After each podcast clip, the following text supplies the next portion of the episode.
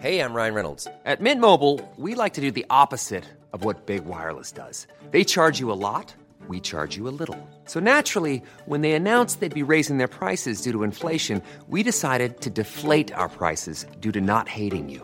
That's right. We're cutting the price of Mint Unlimited from $30 a month to just $15 a month. Give it a try at mintmobile.com slash switch. $45 upfront for three months plus taxes and fees. Promo rate for new customers for limited time. Unlimited more than 40 gigabytes per month. Slows. Full terms at mintmobile.com.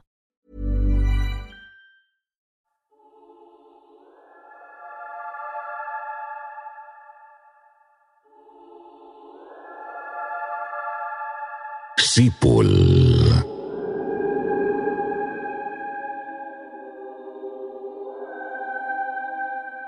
Dear Sir Jupiter, Bago ko po simulan ang kwento ay gusto ko munang bumati sa lahat ng kagaya kong solid listeners dito sa sitio Bangungot. Pati na rin po sa team na bumubuo nito. Stress reliever ko na po ang pakikinig sa mga kwento ninyo. Kaya naman naisip ko rin pong mag-share ng aking kwento. Ako nga po pala si Lalaine. 29 years old na po ako at nagtatrabaho bilang isang online seller dito sa Rizal. Ang kwento pong ibabahagi ko sa inyo ay nangyari nang umuwi ako sa probinsya ng nanay ko sa Albay nang mabalitaan naming pumanaw na raw ang kanyang panganay na kapatid na si Tito Edgar.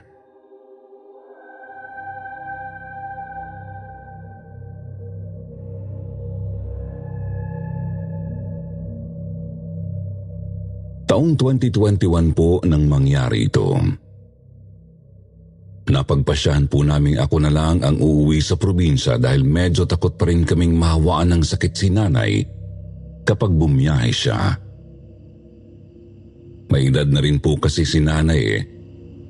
Dati pa po siyang na-diagnose na may sakit na TB kaya mahina po ang baga niya. Bangungot daw po ang dahilan ng pagkawala ni Tito Edgar.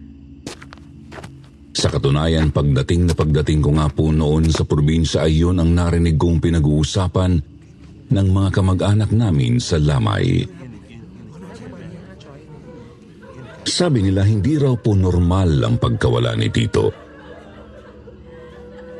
Para daw pong may kakaibang nangyari sa kanya bago siya mawala kaya siya binangungot.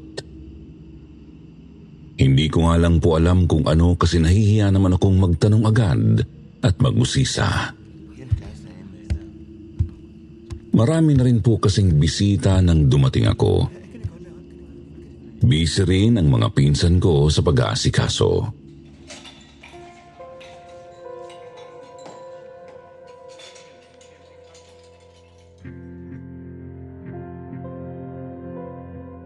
Sa bahay din po ni na Tito Edgar ako tumuloy. Isang linggo lang naman po ako doon hanggang sa ilibing lang ang tito. Yung bahay po nila ay medyo luma na pero ayos pa naman. Gawa naman po yun sa bato pero yung style po ng loob ng bahay ay halatang makaluma na.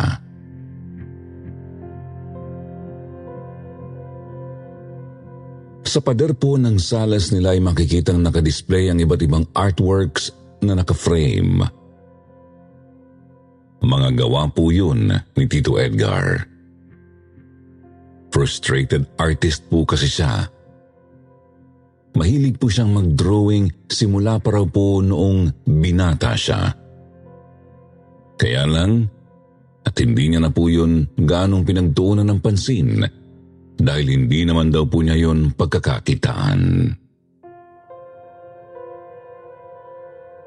Mabait at masipag na tatay po si Tito Edgar. Isa po siyang kilalang technician sa lugar nila o yung gumagawa ng mga sirang appliances. Natatandaan ko nga po na kapag dumadalaw kami ni nanay noon sa kanila ay madalas ko siyang panoorin habang nagkukumpuni ng sirang mga gamit sa terrace na nasa likod ng kanilang bahay. Kaya naisipan kong doon muna tumambay saglit para balikan ang mga alaala ko kay Tito Edgar. Maliwanag naman sa lugar na yon kahit gabi dahil na rin sa dami ng ilaw. Sa totoo lang po kasi ay hindi naman ako close sa mga relatives namin sa Albay bukod kay Tito Edgar. Wala rin naman po akong gaanong makausap doon. Kaya lang po, pagpunta ko sa may terrace na abutan ko pong umiindap-indap ng sabay-sabay yung tatlong ilaw doon. Pagkatapos bigla pang humangin ng medyo malakas, kaya napayakap ako sa sarili ko.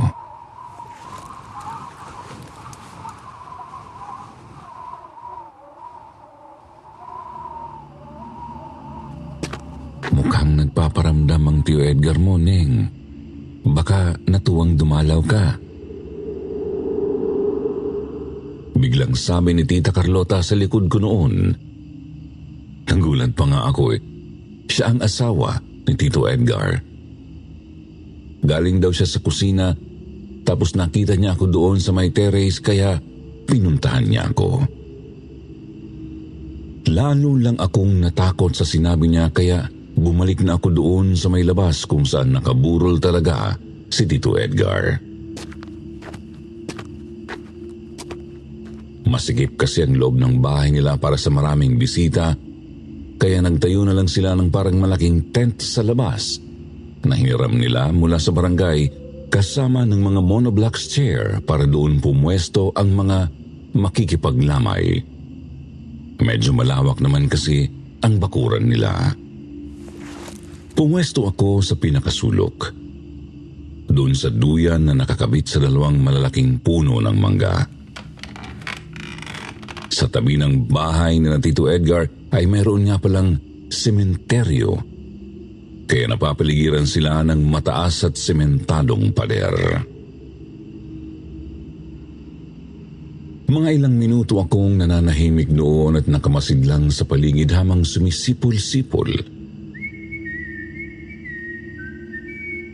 Nagpalipas lang ako ng oras nang biglang may lumapit na bata sa akin.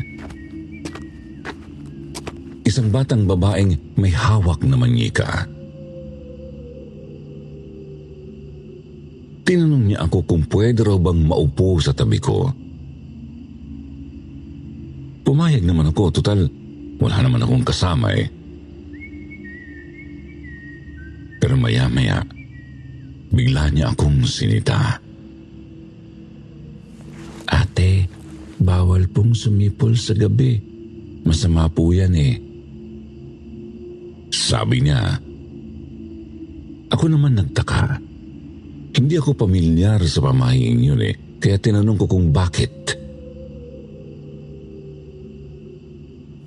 Sabi po kasi ng matatanda, parang nagtatawag daw po kayo ng masasamang espiritu, engkanto, o kaya po demonyo. Napatango na lang ako. Tinanong ko kung taga saan siya at sino ang kasama niya. Sabi naman ng bata, taga dyan lang daw siya sa malapit. Nakikisilip lang daw siya dito kasi may tumawag daw sa kanila. Baka kako anak ng kapitbahay yung bata. Nakakatuwa naman dahil napakabibo. Ilang saglit pa, napalingon ako ulit doon sa may unahan. Nakita ko si Tita Carlota na umiiyak habang nakatingin sa kabaong ni Tito Edgar. Naawa naman ako kaya nagpaalam ako doon sa bata na pupuntahan ko lang ang tita ko. Paglapit ko kay Tita Carlota, hinagod ko agad ang likod niya.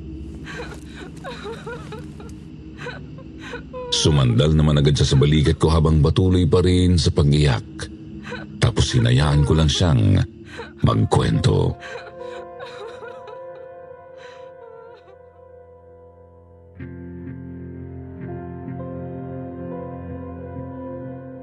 Sabi ni Tita Carlota, bago raw pumanaw si Tito Edgar ay iba na ang kilos nito. Palagi raw itong nagkukulong sa kwarto at isinasara ang lahat ng mga bintana na parang may pinagtataguan. Kahit nga raw sila, ay ayaw nitong papasukin kaya nang mawala si Tito Edgar, ay talagang mag-isa lang din ito. Hindi raw alam ni na Tita Carlota kung ano ang ginagawa ni Tito Edgar. Sinubukan na rin nilang ipatingin siya sa doktor, pero wala naman silang maisagot na diferensya sa kanya. Matino naman daw ang pag-iisip nito maliban na lang sa pasumpong-sumpong na hallucinations na sabi daw ng doktor, dulot lang ng stress at gagaling din daw agad basta inumin ito ang mga iniresetang gamot sa kanya.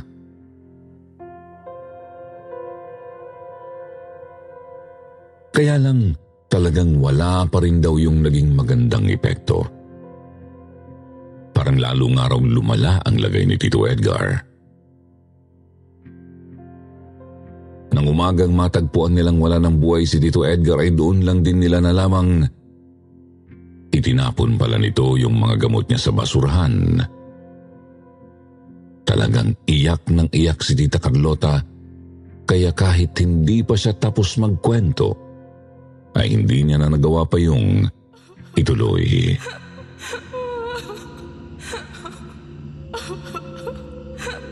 Noong medyo lumalim na ang gabi, sinabihan ako ng mga pinsan ko na magpahinga na raw dahil galing pa ako sa biyahe.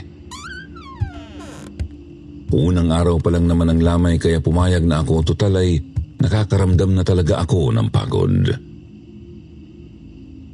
Sa kwarto ni na Tito Edgar at Tita Carlota nila ako pinatuloy. Opo, doon mismo sa kwarto kung saan binangungot si Tito Edgar.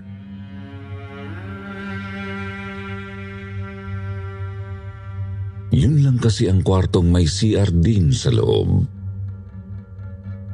Kaya para daw hindi ko na kailangang lumabas ay doon na lang nila ako pinatuloy. Ayos lang naman sa akin dahil hindi naman po ako matatakutin. Minabuti ko po munang maglinis ng katawan noon para presko.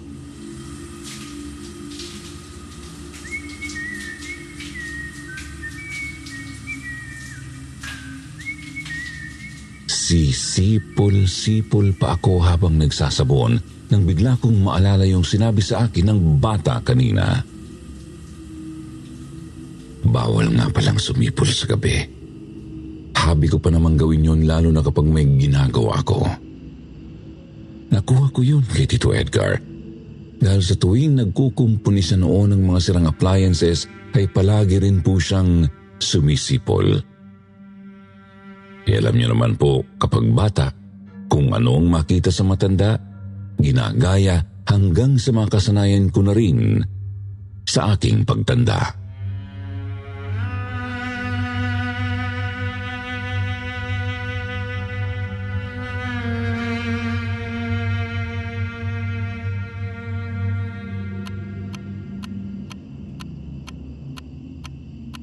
Mga alas 10 pa lang ng gabi ay nakatulog na ako.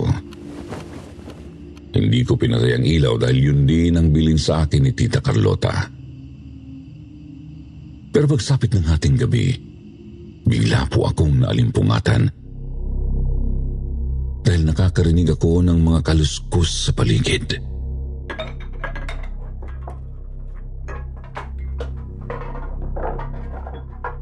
Pagmulat ko ay wala ako halos makita.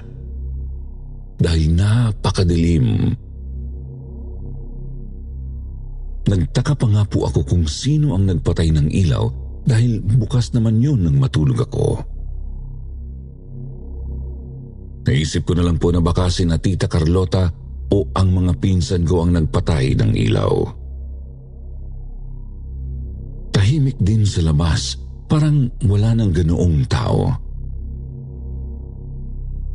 Kinapa ko yung cellphone ko na nilagay ko kanina sa ilalim ng unan pagkatapos ay binuksan ko yon para sa natingnan kung anong oras na.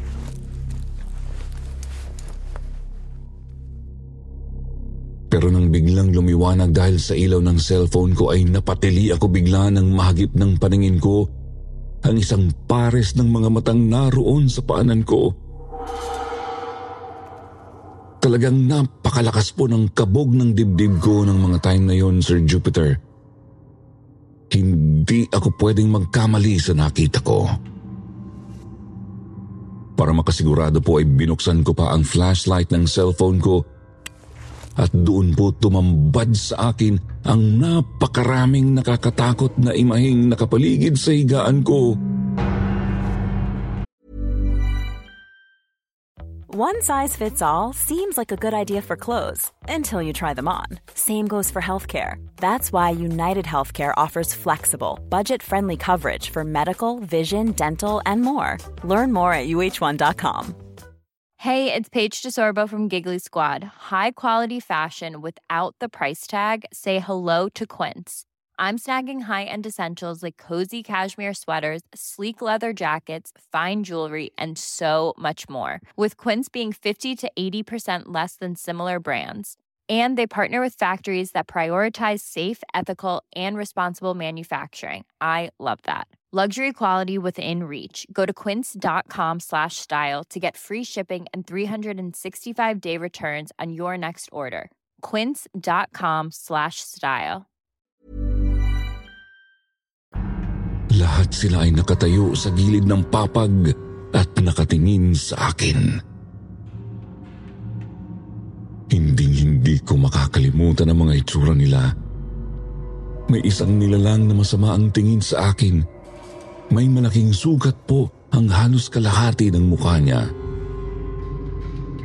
Yung isa naman po, walang mata.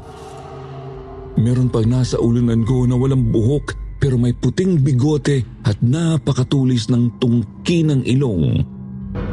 Pero ang pinaka nagpataas po noon ng balahibo ko ay yung nilalang sa paanan ko.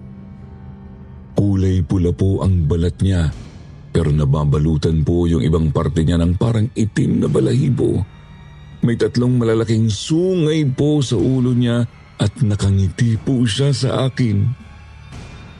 Tapos ang hindi ko inaasahan ay nakita ko rin yung batang nakausap ko kanina sa labas. Yung nagsabi sa akin na masama raw sumipol.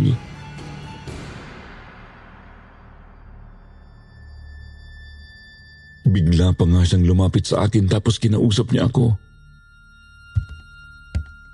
Sabi ko sa iyo ate, huwag kang sumipol. Masamang sumipol kapag gabi. Malas yan. Natatawag niyo kami. Ganyan na ganyan ang nangyari kay Mang Edgar.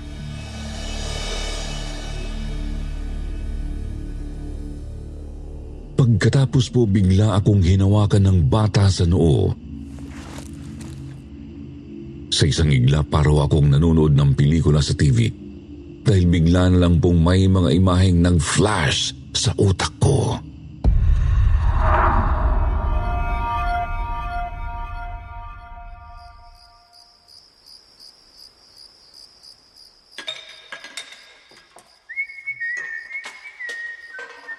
Nakita ko po si Tito Edgar sa parang palabas na yon na nagkukumpuni ng isang sirang electric fan sa terrace nila habang sumisipol-sipol.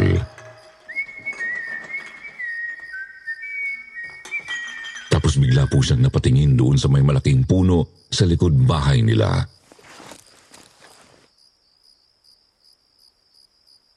Doon po biglang sumilip yung pulang nilalang na may tatlong sungay. Nakangiti rin po siya kay Tito Edgar. Nanlaki po ang mata ni Tito Edgar.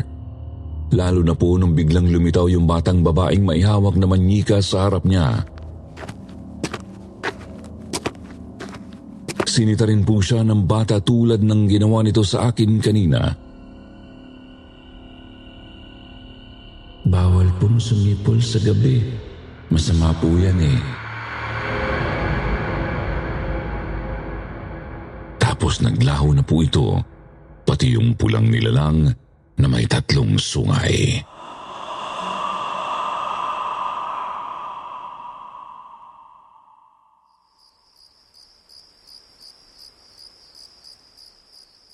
Bigla pong kumuha ng lapis at papel si Tito Edgar. Pagkatapos po idinrowing niya yung dalawang entity na nakita niya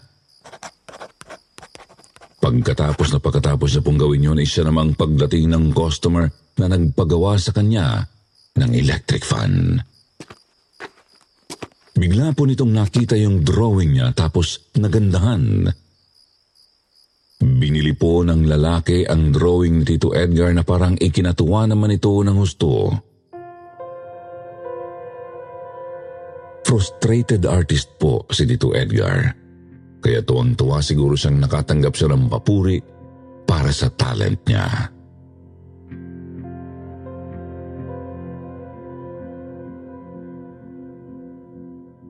Pagkatapos po noon, bigla nang bumilis yung nakikita kong parang palabas sa utak ko.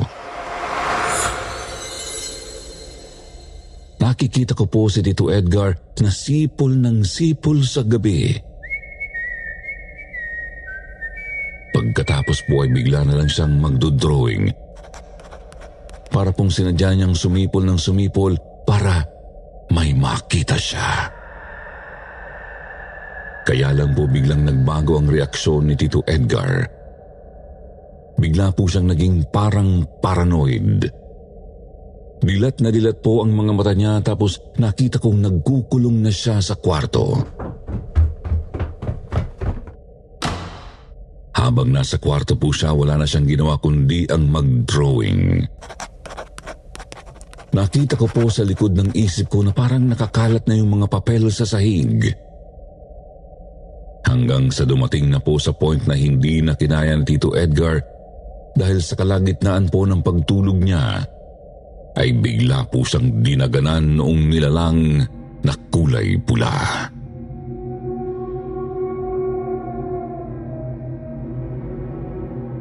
Doon na po talaga ako napasigaw. Hindi ko na po kinaya ang mga nakikita ko. Iyak ako ng iyak, Sir Jupiter, dahil talagang natakot ako. Sa buong buhay ko, ay yun na po yata ang pinaka nakakatakot na nangyari sa akin. Bigla pong bumukas ang ilaw sa kwarto. Gulat na gulat na pinuntahan po ako ng mga pinsan ko at sa ni Tita Carlota para itanong kung bakit ako sumisigaw. Napayakap na lang ako sa kanila habang umiiyak. Hindi na po ako makahinga noon sa sobrang pagkahabag. Inalo naman po ako ni Tita Carlota hanggang sa kumalma ako. Doon, saka ko palang naikwento sa kanila yung nakita ko.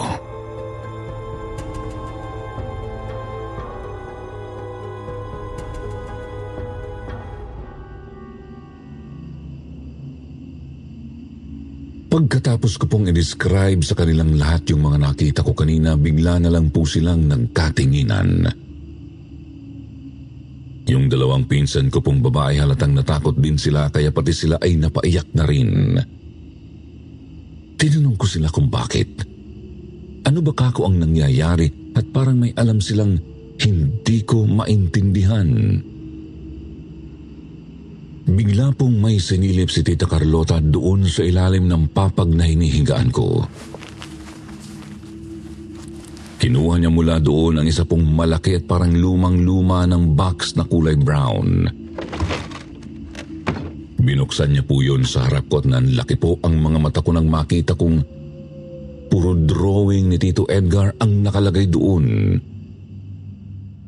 Yun pong mga drawing o sketches kamukha po yun ng mga nilalang na nakita ko kanina. Pagkatapos po sa likod ng mga drawing ngayon parang may nakalagay na note na magulo ang pagkakasulat. Ayoko na at hindi ko na kaya. Yun po ang isa sa consistent line na nakasulat sa likod ng mga drawing ni Tito Edgar. Doon po namin napagtanto na parang pinagsisihan niya po ang pagtawag sa mga nakakatakot na nilalang na yun sa pamamagitan po ng pagsipol niya tuwing gabi.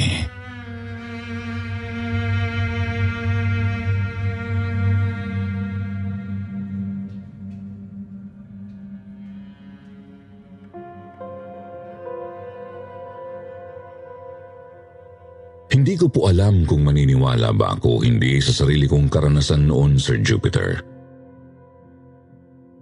Pilit kong iniisip na baka panaginip lang yun. Baka po binabangungot lang din ako. Pero talagang hindi po eh. Dahil pagkatapos po ng gabing yun, makailang ulit ko pang nakitang pagala-gala yung batang may hawak na manika doon sa lamay ni Tito Edgar.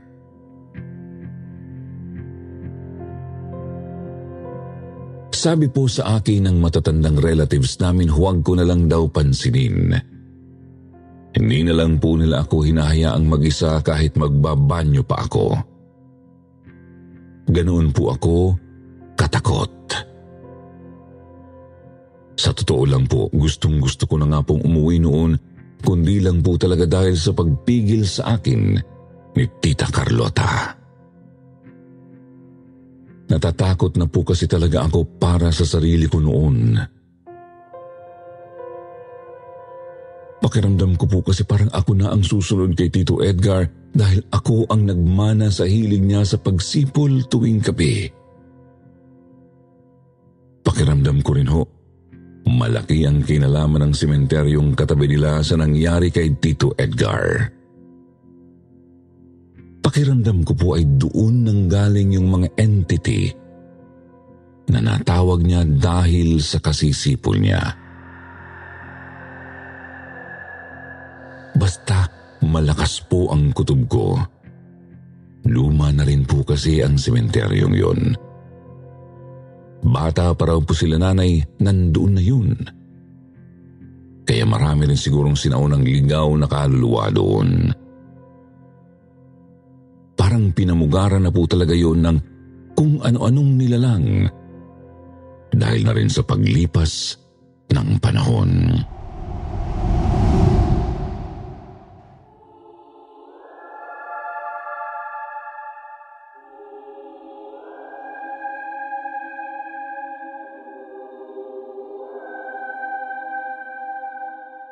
Araw po ng libing ni Tito Edgar, sumama pa rin ako kina Tita Carlota kasi ayaw kong magpaiwan sa bahay. Doon lang din po siya sa sementeryo sa malapit inilibing. Doon po, Sir Jupiter, nakita ko ulit yung batang may dalang manyika. Kinakawayan niya po ako at itinuturo ang isang nitso Hindi ko po sana yun papansinin dahil nagsisimula na naman akong kilabutan. Kaya lang po sa isang iglap ay nasa tabi ko na yung bata.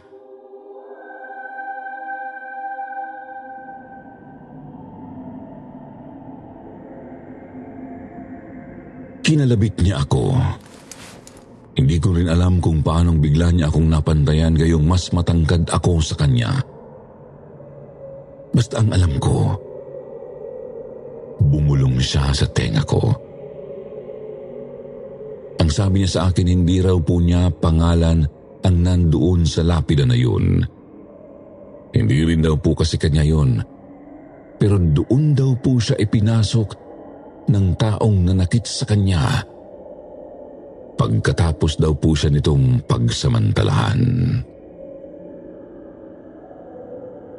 Pinilit ko na lang pong huwag maiyak at matakot, Sir Jupiter, para hindi na mag-alala pa si na Tita Carlota. Tiniis ko na lang po ang takot ko, total ay last day ko naman po doon at kinabukasan na ang balik ko sa Rizal. Mabuti na lang po talaga at pagkatapos noon ay tinantanan na rin ako ng mga nilalang na yon. Pagkatapos po ng lamay ay inaya ko rin pong magsimba si na Tita Carlota at ang mga pinsan ko para kahit papaano po mabawasan ang sakit na nararamdaman nila at pati na rin po ang takot ko. Pero yun po talaga, Sir Jupiter. Ang isa sa pinaka hindi ko malilimutang karanasan sa buong buhay ko.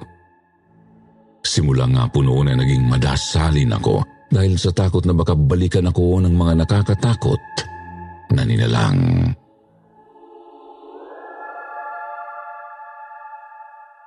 Mabuti na lang po at dalawang taon na rin hindi ko na ulit yun naranasan pa. Hindi na rin po muna ako bumalik sa Bicol dahil parang na-trauma po yata ako. Sa ngayon po hiling ko lang na kung nasaan man po si Tito Edgar, sana ay maayos na po ang lagay niya. Ganoon din po si Tita Carlota at ang mga pinsan kong naulila niya.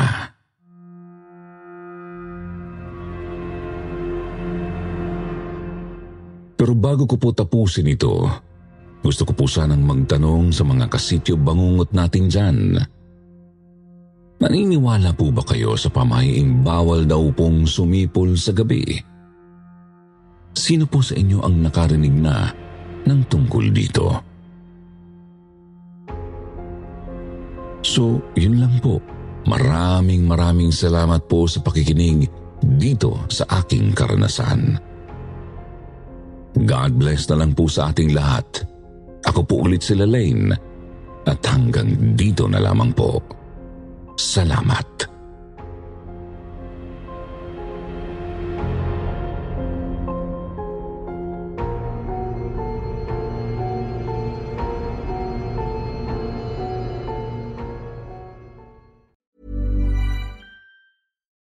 It's Paige DeSorbo from Giggly Squad. High quality fashion without the price tag. Say hello to Quince. I'm snagging high-end essentials like cozy cashmere sweaters, sleek leather jackets, fine jewelry, and so much more. With Quince being 50 to 80% less than similar brands. And they partner with factories that prioritize safe, ethical, and responsible manufacturing. I love that. Luxury quality within reach. Go to quince.com slash style to get free shipping and 365 day returns on your next order. Quince.com slash style.